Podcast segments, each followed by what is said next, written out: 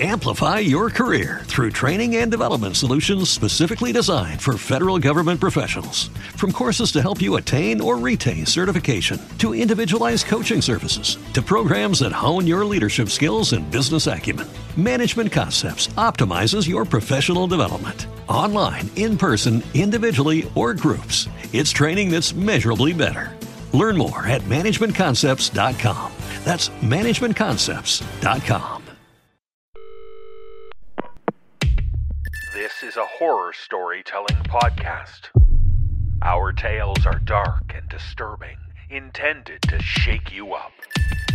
Listen at your own risk. We are all around you. And tonight there will be no sleep.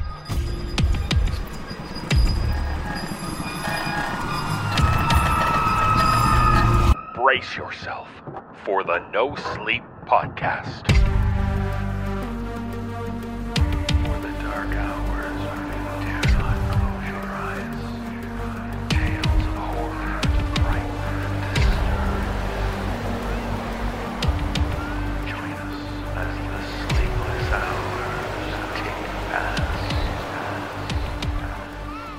It's the No Sleep Podcast Summer Vacation episode. I'm David Cummings. You know, we're down at the beach this week, but we still have two tales to chill you faster than an unexpected wave splashing your nether regions. Just a reminder that we'll be back with Season 9, Episode 16 next week. Oh, and tickets for our Halloween Live in Toronto show are now on sale. Go to livenation.com or ticketmaster.ca and search for No Sleep to get your tickets. So enjoy the stories, and we'll see you back here next week. I'd better go. That boogie board isn't gonna surf itself.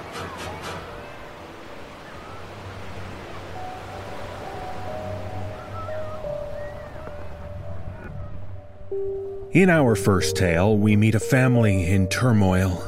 When a parent has to endure their child's suffering, it can shake their character to its core.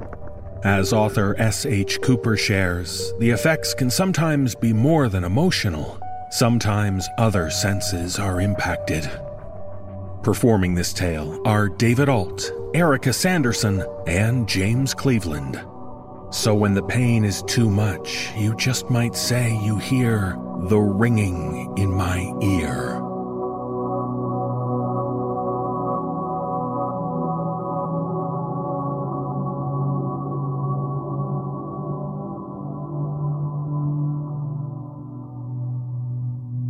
I remember the day I started to lose my hearing.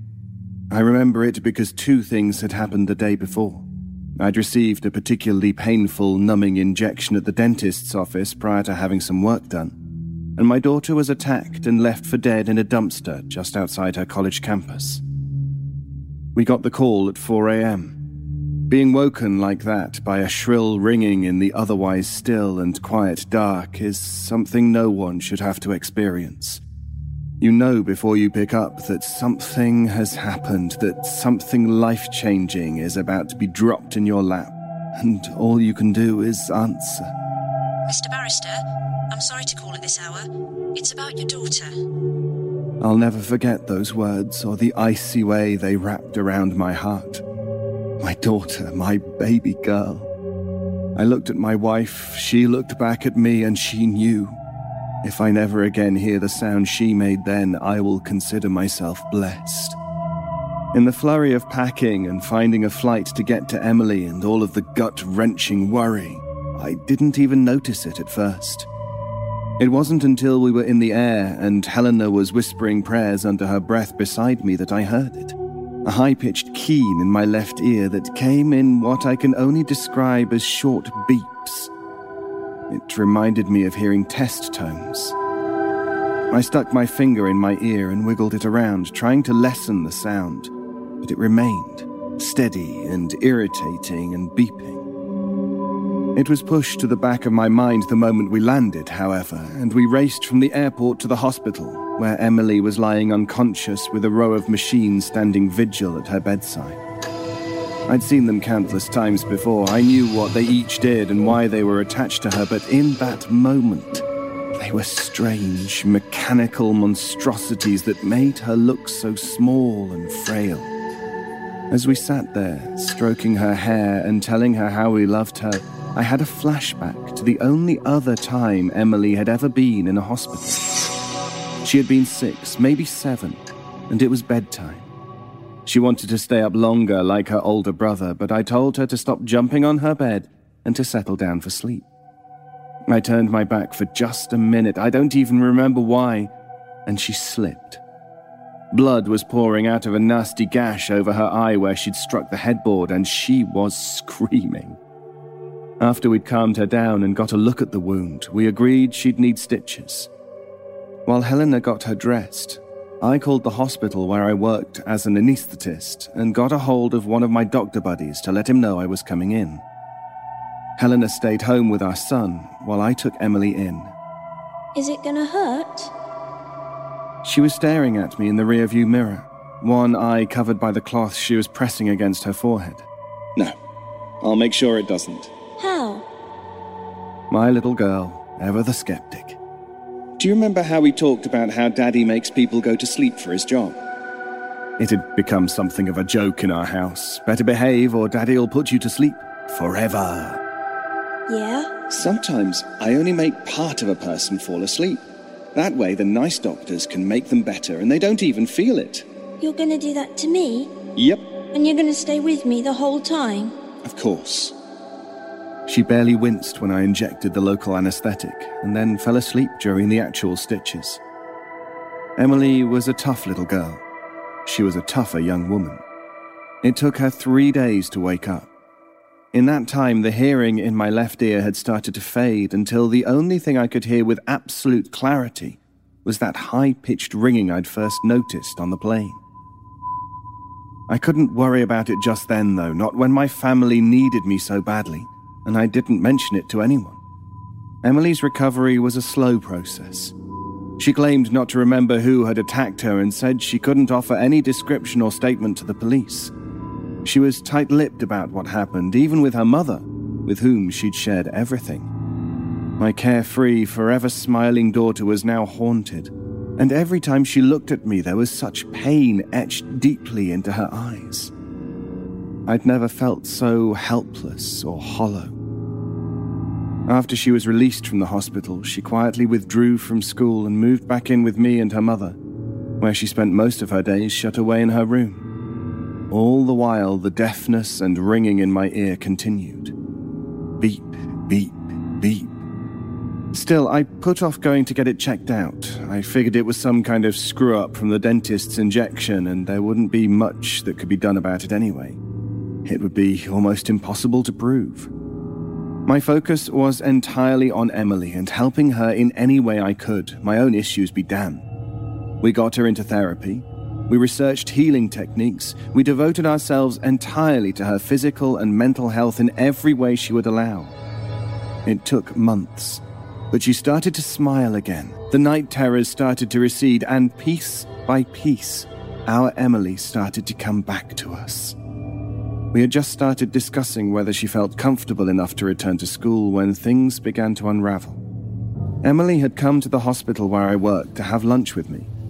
We were sitting in the cafeteria, our trays of food untouched in front of us, while we talked about what courses she might like to take. She was in the middle of telling me about a genealogy class she was interested in when she froze, mid sentence, and the color drained from her face. Kiddo, you okay? I followed her fixed stare back to the register line, where a trio of people were waiting to pay for their food, and then looked back to her. I need to go. What's wrong? Love you, Dad. She practically ran out of the cafeteria. I turned back to the three at the register. Two I recognized, the chief of medicine and an oncologist, but the third I didn't know. He was a young man around Emily's age, and the passing resemblance he bore the chief led me to believe he was a relative of some sort, probably a grandson. The longer I looked at him, the louder the ringing in my ear became.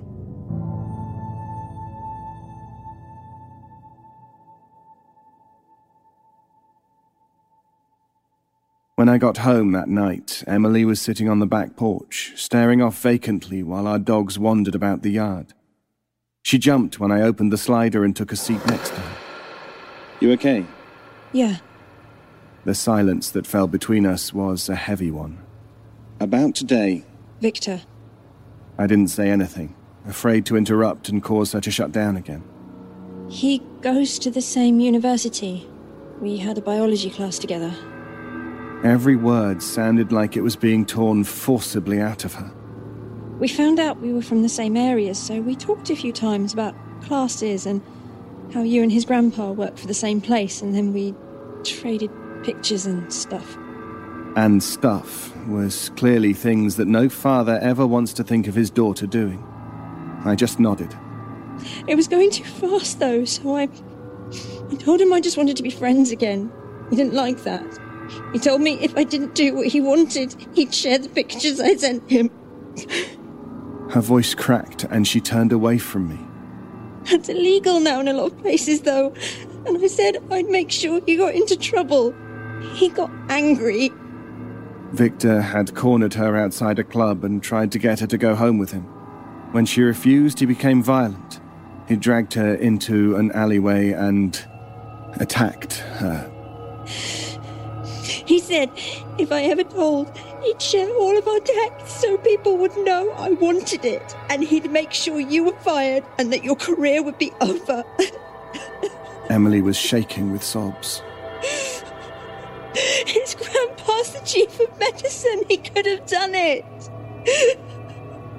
I pulled her in close and held her while she cried. No matter how much I tried to tell her that we needed to call the police, she refused. I can't, Dad. He has texts and pictures. No one would believe me.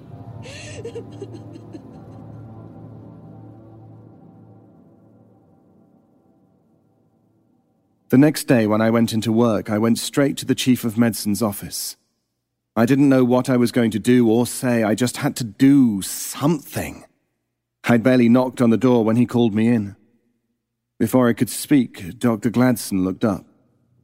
Oh, good. Martha found you. I wanted to talk to you about my grandson, Vic. He's having surgery this afternoon. Oh, nothing too serious, but I'd like you to be his anesthetist. I'd ask Taylor, but he's already scheduled. I almost said no. I almost shouted that his damned grandson was a monster. I almost told him I'd sooner see him dead. Instead, I took a deep breath. Of course. Good. It's at 2.30 with Dr. Lim. As I turned to leave, the ringing in my left ear seemed so loud that it was almost throbbing.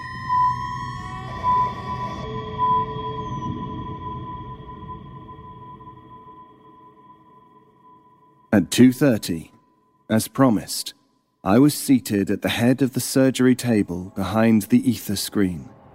Victor, a good-looking kid with a cocksure attitude about him, was lying in front of me. Hello, Victor. Hi. He wasn't at all nervous, which told me he didn't know who I was. It didn't surprise me. Not many people bothered to learn the anesthetist's name. Is this your first surgery? Nope. So you know how anesthesia works? Count back from ten, yeah? Yes. I made small talk while I sat up, asking him about where he went to school and what he was majoring in. When it came time to put on his mask and count down, I asked him one more question. Ten. I think you might know my daughter. Nine. Yeah?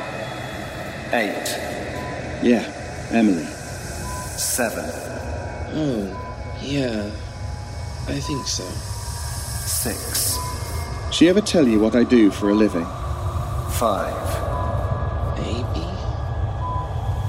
Four. I put people to sleep for a living, Vic. Three. Two. Sometimes permanently. One. The beeping in my ear was especially loud then, and slowly I realized that it was echoing. I looked up at his heart monitor, sitting not too far over my head. and it beeped in time with the ringing in my ear. The surgery went well for about 20 minutes until Victor experienced a sudden drop in blood pressure. The shock to his system sent him into a violent seizing fit, and the surgeon was barking orders demanding this and that to stabilize the boy. But there was nothing that could be done. Anesthesia overdoses can be such terrible, tricky things. As the staff struggled to revive him, and I made a show of doing the same, the steady rhythm of the ringing in my ear changed for the first time.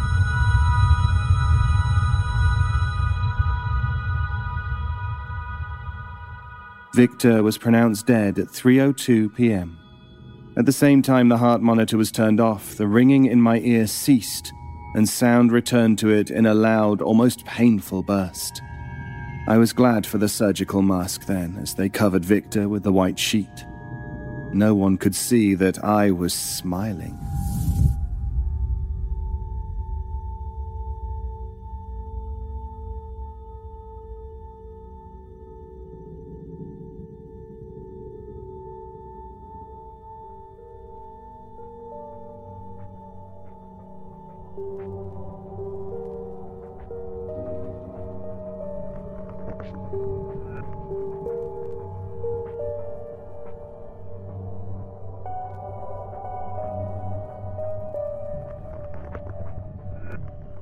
In our final tale, we visit a small town with a local legend which stretches back many generations. As shared by author Jacob Healey, we learn how a childhood game led to an encounter with the past and how pervasive and eternal the curse of evil can be. Performing this tale are Mike DelGaudio, Matthew Bradford, Elie Hirschman, Nikolle Doolin, and Addison Peacock. So remember this. Some legends have warnings, and you'd best pay attention, otherwise, you might end up at the Black Tree.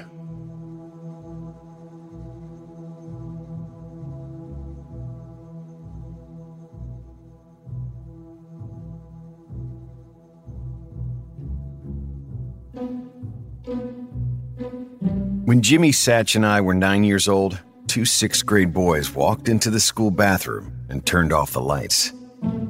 The three of us, along with what seemed to be half the school, waited outside with bated breath. In a strange way, I think everyone wanted it to go wrong. See, these two youngsters were taking part in a game which, to this day, astounds me with its stupidity. They were to stand in the darkness before a mirror. They would repeat an incantation three times. Then, if all went as desired, a malevolent being from the unseen world would come through the mirror. I'm not sure what the plan was supposed to be at that point. Of course, the game never actually works. I've since learned that it goes by many names Bloody Mary, the Candyman, but at our school, it was known as Skeleton Jack. Legend had it that over 300 years ago, a pirate named Jack washed up on the shores of our Massachusetts port town.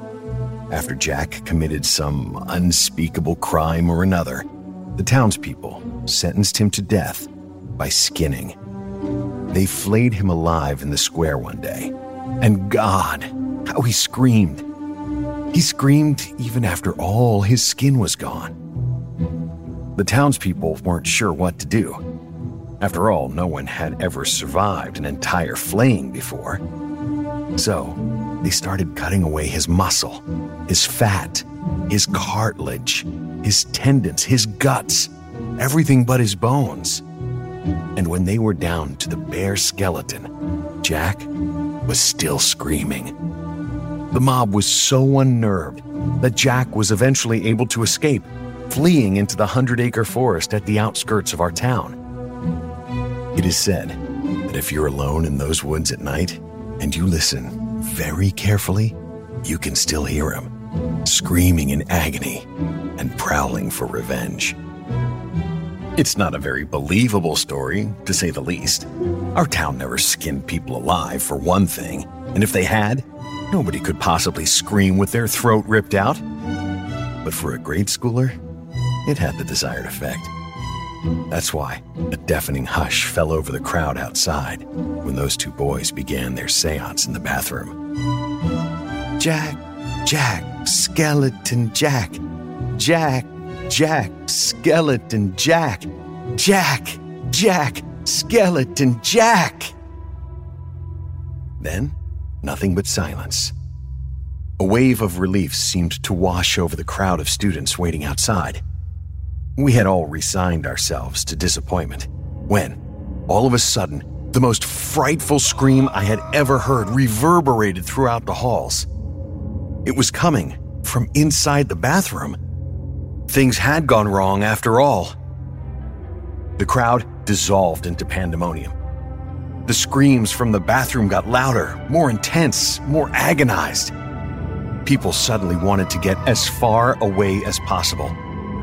Like I said, I'm not sure anyone knew what the plan was supposed to be in the event of this game's success, but we were all in too deep now. Skeleton Jack would burst through that door at any second, teeth bared in a bony snarl and ready to separate every last one of us from our precious skin.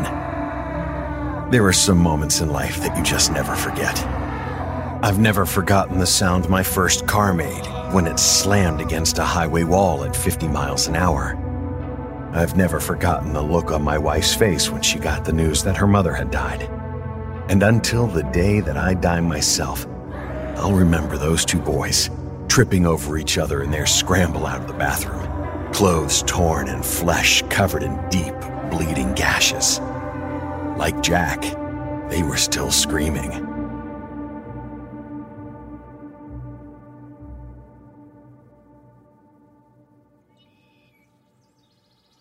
Let's go, you Jagoffs! Satch and I stumbled through the thick brush, struggling to keep up. Jimmy was faster than us. In fact, he would become a very good distance runner someday. And he was growing impatient. We were at least a mile away from the frontier road, which is where our town ended.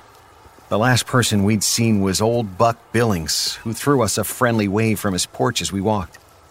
That had been about 30 minutes prior. By this point, grass and bushes to our waists surrounded us, lots of them prickly. Poor Satch decided to wear shorts on this adventure, and I could see a couple of drops of blood already trickling down his leg. Another hundred yards in front of us was our destination for the day the forest. I pressed forward, breaking even with Satch. Come on, the sooner we get there, the sooner we can go back. This is bullshit, man. We've been walking for two hours straight. Satch was right. None of us would be old enough to drive for another seven years, so we had to walk the whole way. We practically staggered into Jimmy, who was waiting for us at the edge of the forest. Jumping Christ, you guys are slow. Jimmy was a nice guy, but he couldn't stand being second best at anything. You could tell him it only took you 15 minutes to finish your homework, and Jimmy would do his again. Do his homework again, just so he could say he did it faster. Satch, on the other hand, was a slow kid. Truth be told, I probably could have kept up with Jimmy, but I was better friends with Satch, I didn't want him to feel bad. His dad was an absolutely hulking black guy who nearly became a pro baseball player, and he wanted his boy, named after the great Satchel Paige, to follow in his footsteps. But Satch had asthma, and he was about as athletic as a dirt clod. And as I watched him take a pull from his inhaler, I couldn't help but feel sorry for him. The kid would always feel like a disappointment to his old man. The three of us stood on the edge of the forest, the cusp of legend. This was the last place where the bones of Jack the Pirate were ever seen. Man, this is it. Jimmy's hands were on his hips as he surveyed the imposing woods before him. He's in there. Skeleton Jack. No, he ain't. How would he even move without any muscles? Jimmy gave him a dismissive wave of the hand. Get bent, man. I want to see it for myself. And with that, Jimmy took his first step forward into the shadows. I looked at Satch reluctantly, and he looked at me the same. And neither of us wanted to follow Jimmy. But we followed him anyway. Of course, none of us were really expecting to find Skeleton Jack. The day after the bathroom incident at school, the principal went around to all the classrooms and explained. The blood those boys were covered in when they ran from the bathroom wasn't really blood at all. It had all been an elaborate prank, and neither of those boys would be returning to school for the rest of the week or the week after. Myself, I thought the prank was brilliantly effective. So did Satch. But when the principal visited our classroom, Jimmy just looked put out.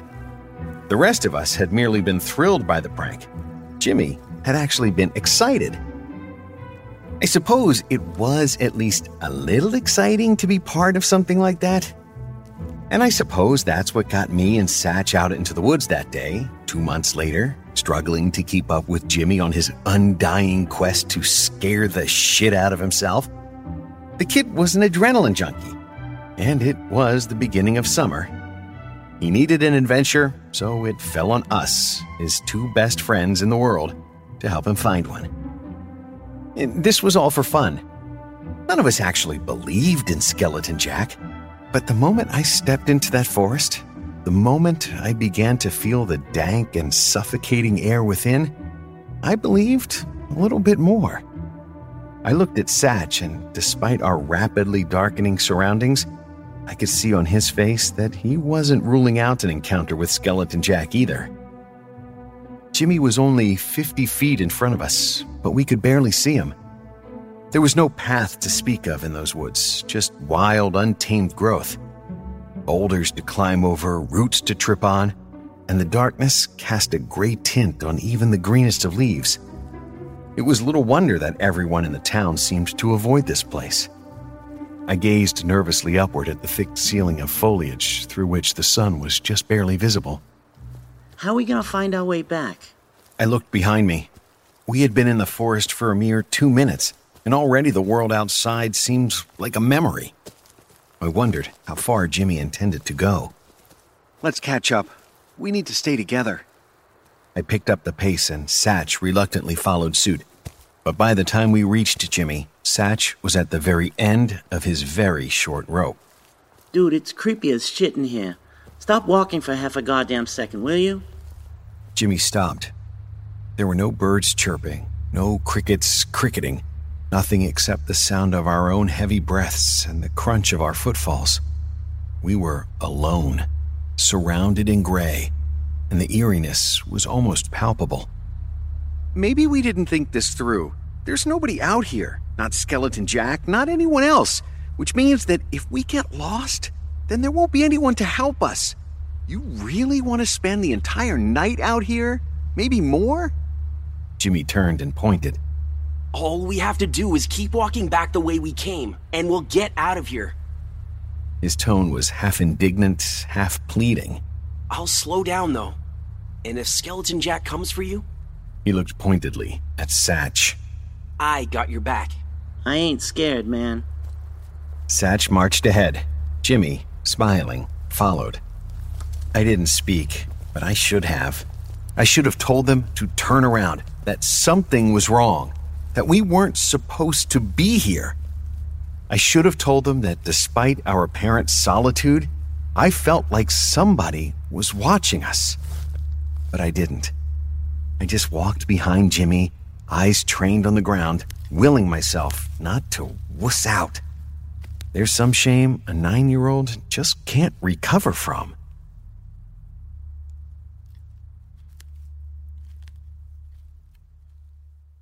We walked for what felt like another hour before I had the guts to speak up again.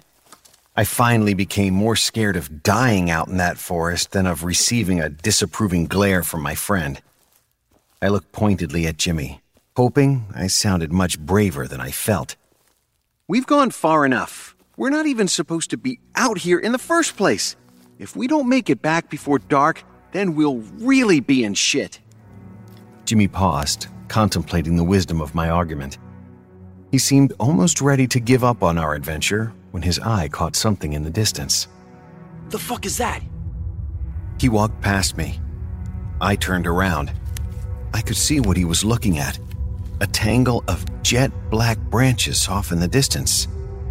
Come on.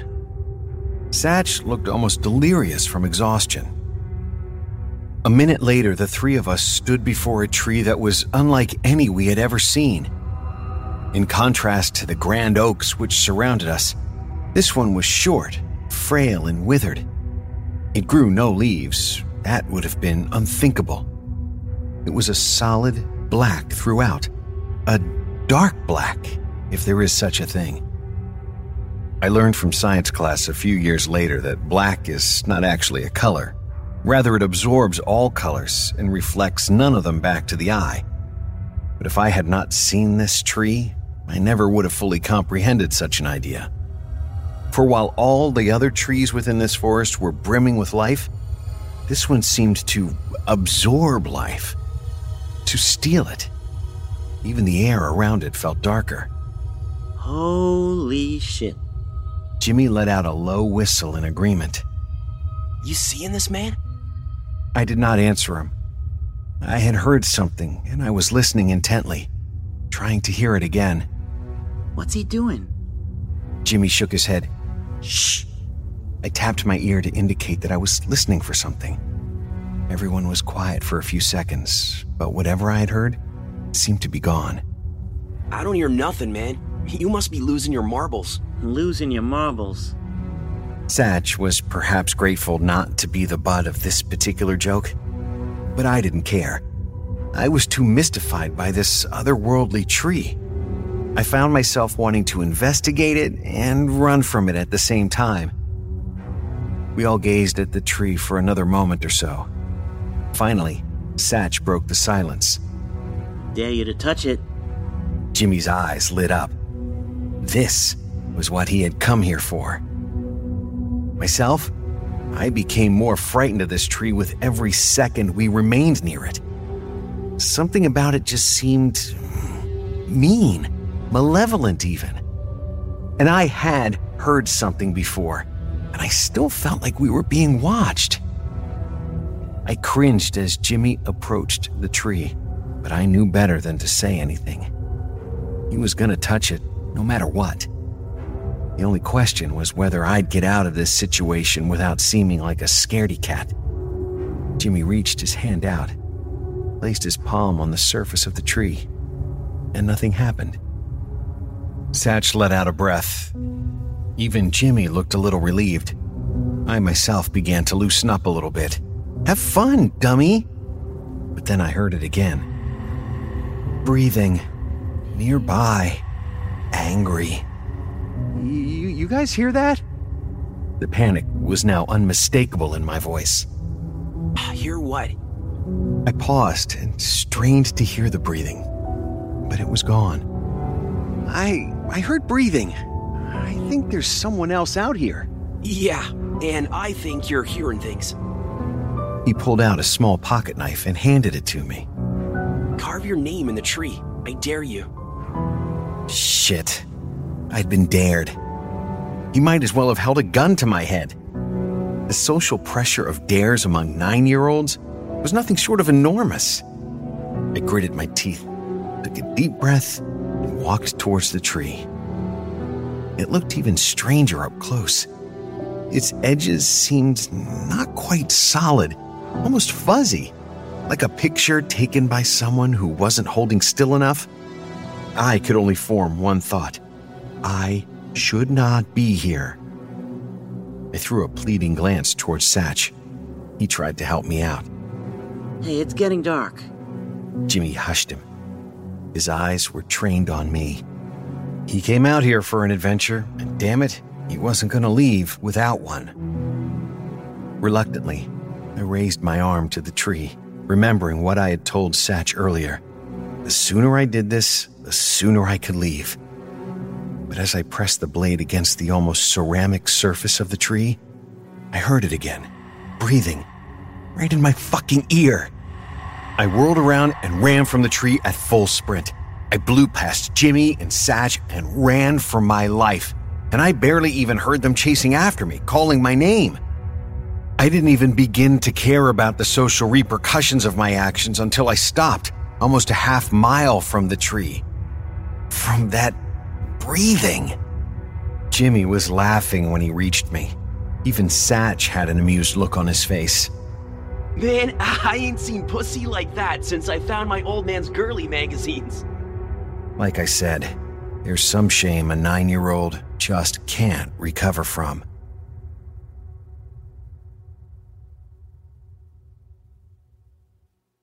After two weeks of merciless teasing, and yes, I mean merciless, if you'd known Jimmy, you'd understand, I decided to do something drastic.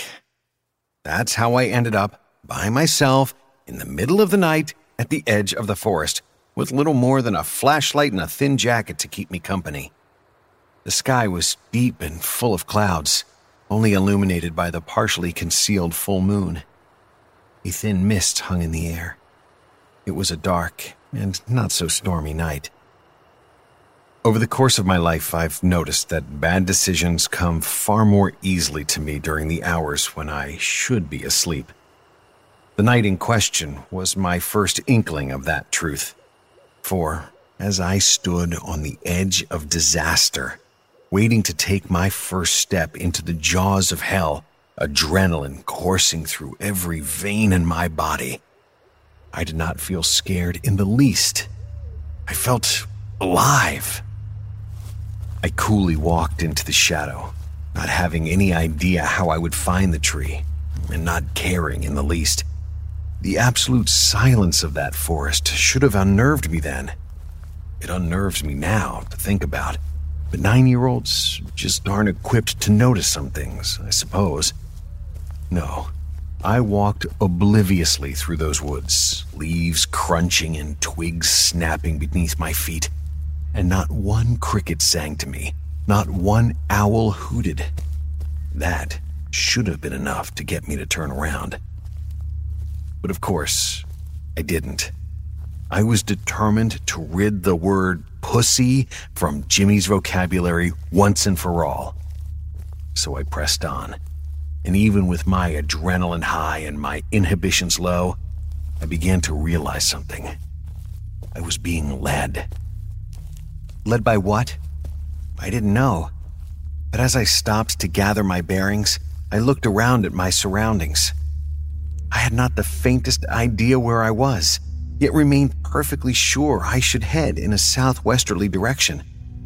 I felt as though I was being guided by some unseen force. That feeling gave me pause. I could turn back, yes, and nobody would know I had chickened out yet again. But I would know. Even worse, my friends would never hear of the courage it took to get me to this point. This would have all been for nothing. I kept the taunting faces of Jimmy and Satch in my mind as I marched onward, doing my best to ignore the growing suspicion that something wanted me there. The final 15 minutes of that walk was harrowing, to be sure. But when I finally came upon the tree, nearly invisible in the dead night, I was filled with the deepest sense of dread that had ever plagued me. And as the breathing began to surround me once again, and as the breaths turned to indiscernible whispers, I shook with fear. I could do this. I was just imagining things. I pulled out my pocket knife and stared at the tree with fierce determination. Run there, carve, run back. I was fast. Not Jimmy fast, but I was fast. I could outrun something if I needed to. I took a deep breath. It's now or never, baby. And before I even knew I was going to, I began a mad dash towards the tree. Just before I reached it, my ankle caught on something and I hit the ground hard, putting my hands in front of myself to brace my fall. The knife twisted from my grip and its blade ran a deep slice down my palm. The pain was instantly blinding. I curled up on the ground holding my hand, but when I heard the whispers around me grow louder, I scrambled to my feet. Blinking back tears, I grabbed the knife used my bloody hand to brace myself against the tree, and began to carve. The wood gave easily, as though I was slicing into a piece of fruit. I I was done in seconds, and I had no interest in admiring my handiwork. I turned to run, but I, I couldn't. My bleeding hand was suctioned to the tree, and I felt the blood pulsing from it at an alarming rate, as though it were being sucked from me. I tried to pull my hand away gently, but the pain was too great. The whispers around me turned to laughter. Quiet at first, but the longer I was stuck to the tree, the louder it became. A woman, hysterical. Eventually, I felt as though she were cackling right in my ear. In exquisite panic, pain be damned, I yanked my hand away from the tree, freeing myself and tearing off a huge chunk of my palm in the process. I howled in agony and turned to run. I fully expected something to stop me. What, I'm not sure. I didn't care then, and to be honest, I'm not sure I care now. All I cared about in that moment was getting as far away from that tree and that forest as possible. And luckily, whatever else was in there with me allowed it. Blood dripped from my palm as I fled through the woods. I only stopped running once to pull off my shirt and wrap it tightly around my hand. Nobody had taught me to do it, was just purely instinctual, a biological yearning to keep my blood inside me. I wept without knowing it until I reached the edge of the forest. It was only when I finally came back to the vast, open field at the outskirts of town that I relaxed enough to turn back towards the woods which had held me hostage, smile, and raise the middle finger of my not bleeding hand.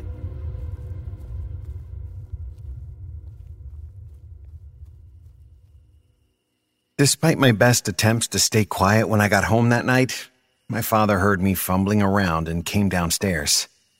He was, of course, concerned about my mangled hand and promptly disinfected and bandaged it. Then, when I was no longer in immediate danger, he demanded to know what the hell had happened. I hadn't had enough time to think of an excuse, so I told him the truth, the whole truth, from Skeleton Jack onward. His face, angry when I started, looked nothing short of terrified by the conclusion of my tale. I had fully expected to be grounded or even had my ass whooped for lying, but my old man hung on every word I said. He didn't even interrupt me, although he let out a despairing groan when I first mentioned the black tree. He was silent for a long time after I had finished. He seemed to be gathering his thoughts. Finally, he spoke in a quiet, measured tone.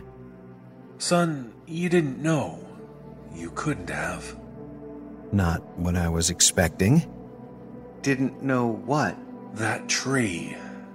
My father lived in this town his whole life, and his father before him. When I was very little, maybe even your age, my grandfather told me a story. Was the tree in it? He nodded. Your Skeleton Jack story is nonsense, as you know, but it's loosely based on something that actually happened. Have you ever heard of the witch trials? I shook my head. Many, many years ago, before America was even a country, most people around here weren't as reasonable as they are now. They were superstitious, scared of a lot of silly things. One of the things that they were most scared of was witchcraft. It's very sad to us now, but in those days, many women in this part of the world were killed because they were accused of being witches. But witches aren't even real. Well, I think for the most part you're right. People usually accused a woman of witchcraft when they didn't like her. Most of the girls who were killed didn't have a drop of actual magic in their blood. But you think some of them did? Yes, one of the women killed in this town was named Jacqueline Strong. I've read the journal entries about her myself. Well, you can too if you go to the library. Folks said she was the most beautiful girl they had ever laid eyes on, but even the most rational thinkers in the town believed her to be evil. Why? Because she was. She came from out of town, just showed up one day. And once she did, strange things started to happen. People got sick, people she didn't like. The crops of a man who had made a pass at her withered overnight. Snakes began to appear everywhere in town, even poisonous snakes that don't usually live in Massachusetts. So they killed her? They killed a lot of women for a lot less, especially over in Salem. There wasn't much of a justice system in those days. Folks didn't hire lawyers and go to court and have a judge tell them if they were guilty or not. It was all decided by the people. Eventually, enough of the town became frightened of Jacqueline that they marched her out into those woods and strung a noose up in a tree. I gasped. I knew exactly what tree Jacqueline Strong had been hung in. Before they dropped her, she looked her executioner in the eye. He later wrote in his journal that she was so beautiful he could hardly bear to carry out his task, and that he wished he could follow her into hell. He ended up taking his own life at that very tree a week later. Before he hung her, she told him, I could stop you if I wished. The executioner asked her why she didn't. She just smiled at him and said, I have a better idea. He dropped her, but she didn't die. Her neck had broken, but she just hung there, eyes open, blinking at the townspeople, a smirk on her face. They picked her up and dropped her again. The rope even scraped most of the skin from her throat, but again she didn't die. She just stared at all the townspeople, smiling calmly. This scared them all so much that they eventually just walked back to town, leaving her to hang overnight. But when they went back in the morning, she wasn't there. Neither was her rope. All they found was the tree they had hung her from, black and withered and filled with evil.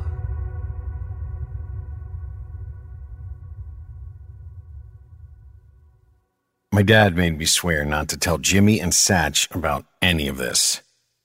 There's still a chance nothing will happen. But he refused to elaborate much further. I wanted to honor his wishes, I truly did. But not sharing my bravery with my friends was simply too much to ask. Jimmy, always ready for adventure, was enthralled by my tale. Satch, less so. I think he felt somewhat responsible for what had happened to me. He wasn't as bad as Jimmy, but he had teased me as well. Still, both of them agreed to help me search in the library for information regarding the death of Jacqueline Strong. So, at the end of our summer, all three of us found ourselves poring over books a few days earlier than we had expected. The library was the oldest building in the area, and it contained a dizzying amount of information about our town's history. Sarah Sales, the assistant librarian, was an exceptionally pretty lady. She also loved to see children in her library. It was a slow day, so she was eager to help us. What are you trying to find? She eyed the stack of photocopies on our table. We're looking for information about the witch trials. A lady named Jacqueline Strong was killed back then, and we heard some crazy stories about it. A flicker of recognition and perhaps fear crossed her face, but she forced it away. The subject matter was macabre, but we were interested in learning. Perhaps she was motivated by her love of teaching or of children, and she smiled and said, Well, then, let's get to work. We were glad to have her. To us, the writing was almost illegible, but strange penmanship and even stranger spelling was no obstacle for Mrs. Sales, who would soon become herself a victim of this ultimate wickedness. We didn't learn much more than bits and pieces, but it was enough to string together an idea of the secrets that the tree held. Evidently, Jacqueline Strong's executioner wasn't the only person who died at that tree. After his body was found slumped at its base, a string of suicides followed. Hangings. The overwhelming sentiment was that the men who strung themselves up in that tree were normal, everyday, good men. The shock and sadness of the townspeople permeated the pages we read. One instance was particularly intriguing. Catherine Keene, wife of the recently deceased Christopher Keene, wrote of her husband's last days that he had seemed distant, less affectionate, and she feared he had been taken by a woman more beautiful than she. We also learned that when the executioner's body was discovered at the tree, wrists cut vertically, any trace of his blood was conspicuously absent from the scene. One superstitious town leader suspected vampires sucking his blood in the dead of night. I thought that particular theory unlikely, but still half consciously traced my fingers over my bandaged palm. After a while, Mrs. Sales seemed to realize that researching suicide with nine year olds was probably not the best use of her time, so she bid us farewell. But as she walked away, she turned back around, perhaps eager to justify our morbid studies by delivering some semblance of useful education. History is an amazing thing, kids. Never lose your passion for it. Without it, the past would be completely forgotten. Then, almost as an afterthought, she added, That tree's still out there, you know. Yeah, we know.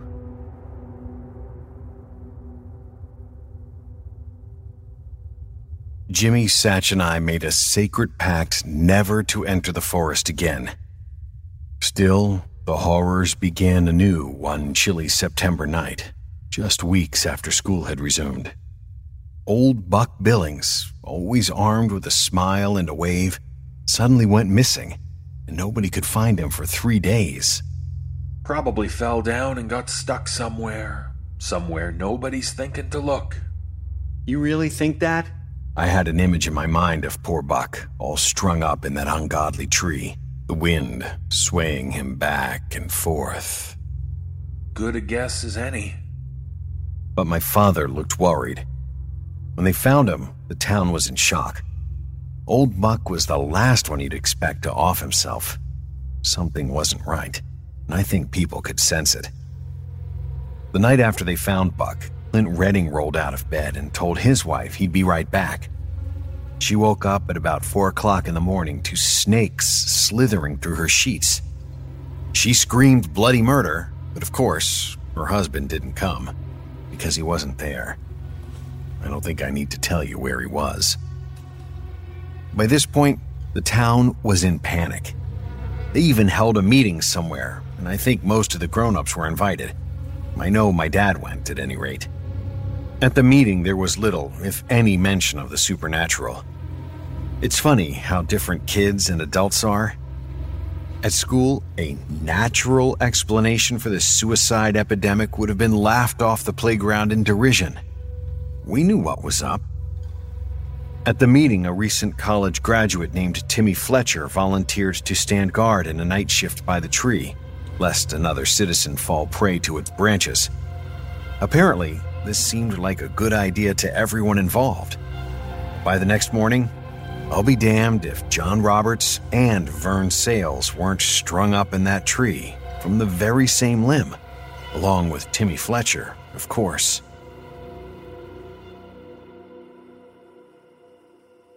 The next night, there was a knock on our door. My father answered it, then called for me.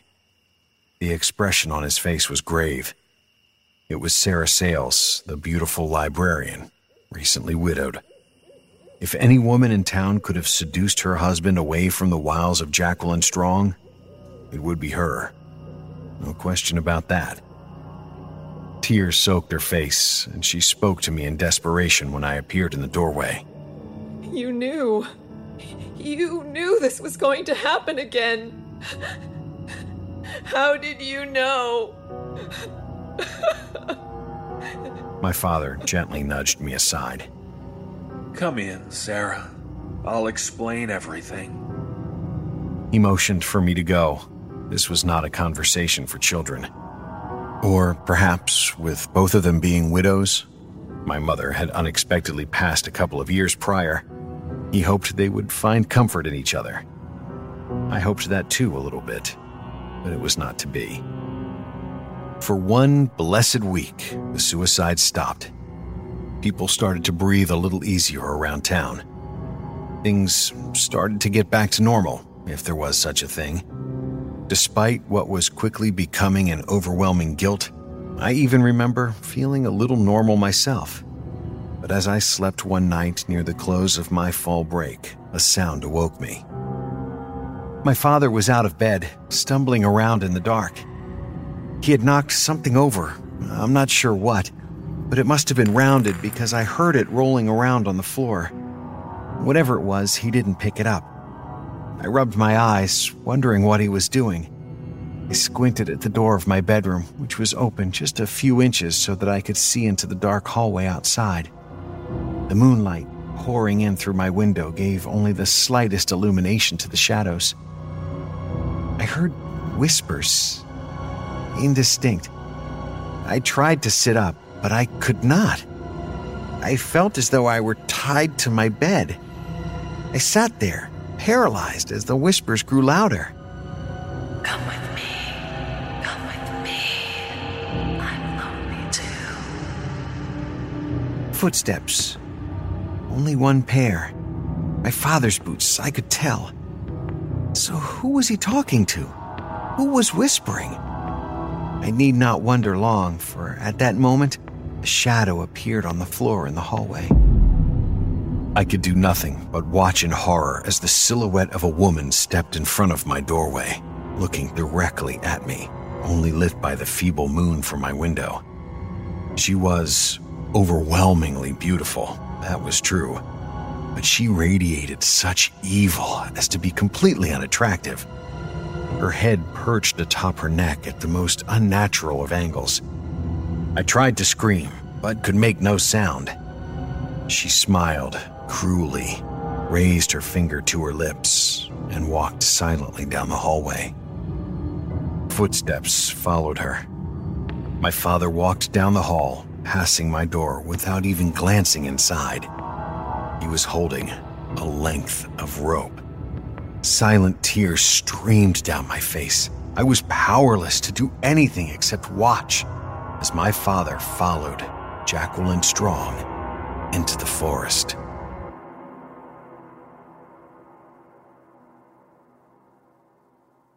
My father was the last one. When he was discovered, I told the authorities everything. They, of course, were skeptical, or at least acted like they were, but it felt better to be safe than sorry. They asked me if I wanted to watch. I told them I did not. Later that day, six men, very brave men, I thought, rode out to the edge of the forest with axes and picks and shovels. They walked to the black tree and chopped it limb from limb. They dug out the roots and carried the entire wretched thing away. That night, they burned every last piece of it in an old industrial furnace. And thus ended the terror Jacqueline Strong wrought on our small port town. Or so I thought. You see, I'm a grown man now, with a wife and children of my own. And after many years of avoiding this place, I took them all on a vacation to see the town where their father grew up. I showed them the baseball field I played on, the school I went to, and even to the edge of the forest where Jimmy, Satch, and I hunted for a silly myth rooted in a terrible reality. I never told them the real story of how my old man died, and I never intend to. But, as I say, there's some shame that no nine year old can recover from. Six men died years ago in this town, and if you had to pinpoint a responsible party, well, it would probably be me. That's why I walked out into the woods last night. I wanted to see the place where the tree used to be. I wanted to know it wasn't there. I needed that closure. It was like riding a bike for the first time in a long time. I knew the way. I felt the way. And when I reached my destination and stood in the place where my father and so many others had met their end, I knew I stood before evil. I was baptized in fear on that spot. For there, protruding from the cold, unforgiving earth, grew a small tree, a sapling, fragile, less than a foot high, and as black as a raven's wing.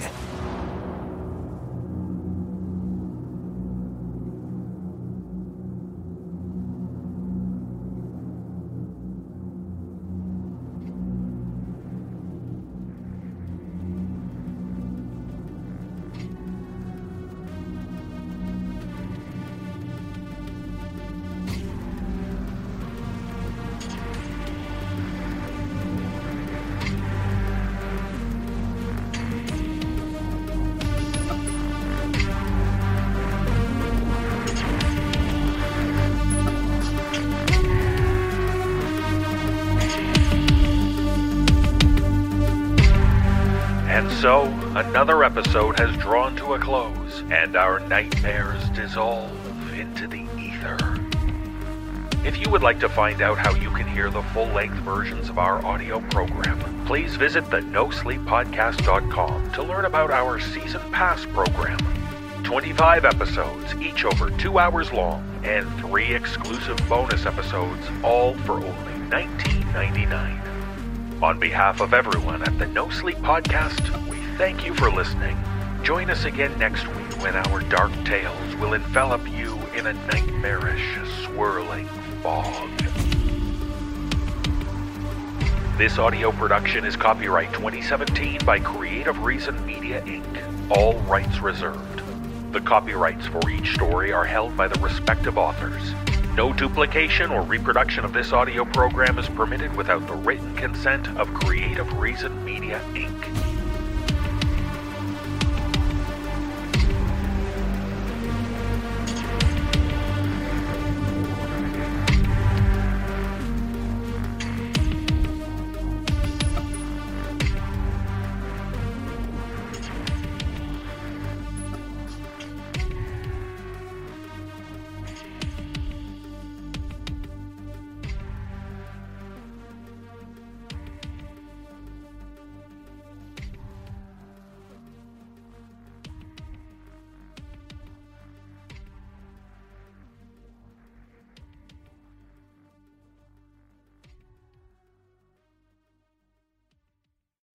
Amplify your career through training and development solutions specifically designed for federal government professionals. From courses to help you attain or retain certification, to individualized coaching services, to programs that hone your leadership skills and business acumen, Management Concepts optimizes your professional development. Online, in person, individually, or groups, it's training that's measurably better. Learn more at managementconcepts.com. That's managementconcepts.com. With LinkedIn Jobs, we tap into a network of more than a billion professionals to help you find quality professionals quickly and easily for any role you need. Marketing wizards? Found them. Software engineers? Found. That project manager I could never seem to hire? And found. LinkedIn Jobs quickly matches your roles with candidates with the right skills and experience. In fact, 86% of small businesses get a qualified candidate within 24 hours. Post your first job for free and get started at linkedin.com slash spoken. That's linkedin.com slash spoken. Terms and conditions apply. With LinkedIn Jobs, we tap into a network of more than a billion professionals to help you find quality professionals quickly and easily for any role you need. Marketing wizards? Found them. Software engineers? Found. That project manager I could never seem to hire? And found. LinkedIn Jobs quickly matches your roles with candidates with the right skills and experience. In fact, 86% of small businesses get a qualified candidate within 24 hours. Post your first job for free and get started at linkedin.com slash spoken. That's linkedin.com slash spoken. Terms and conditions apply.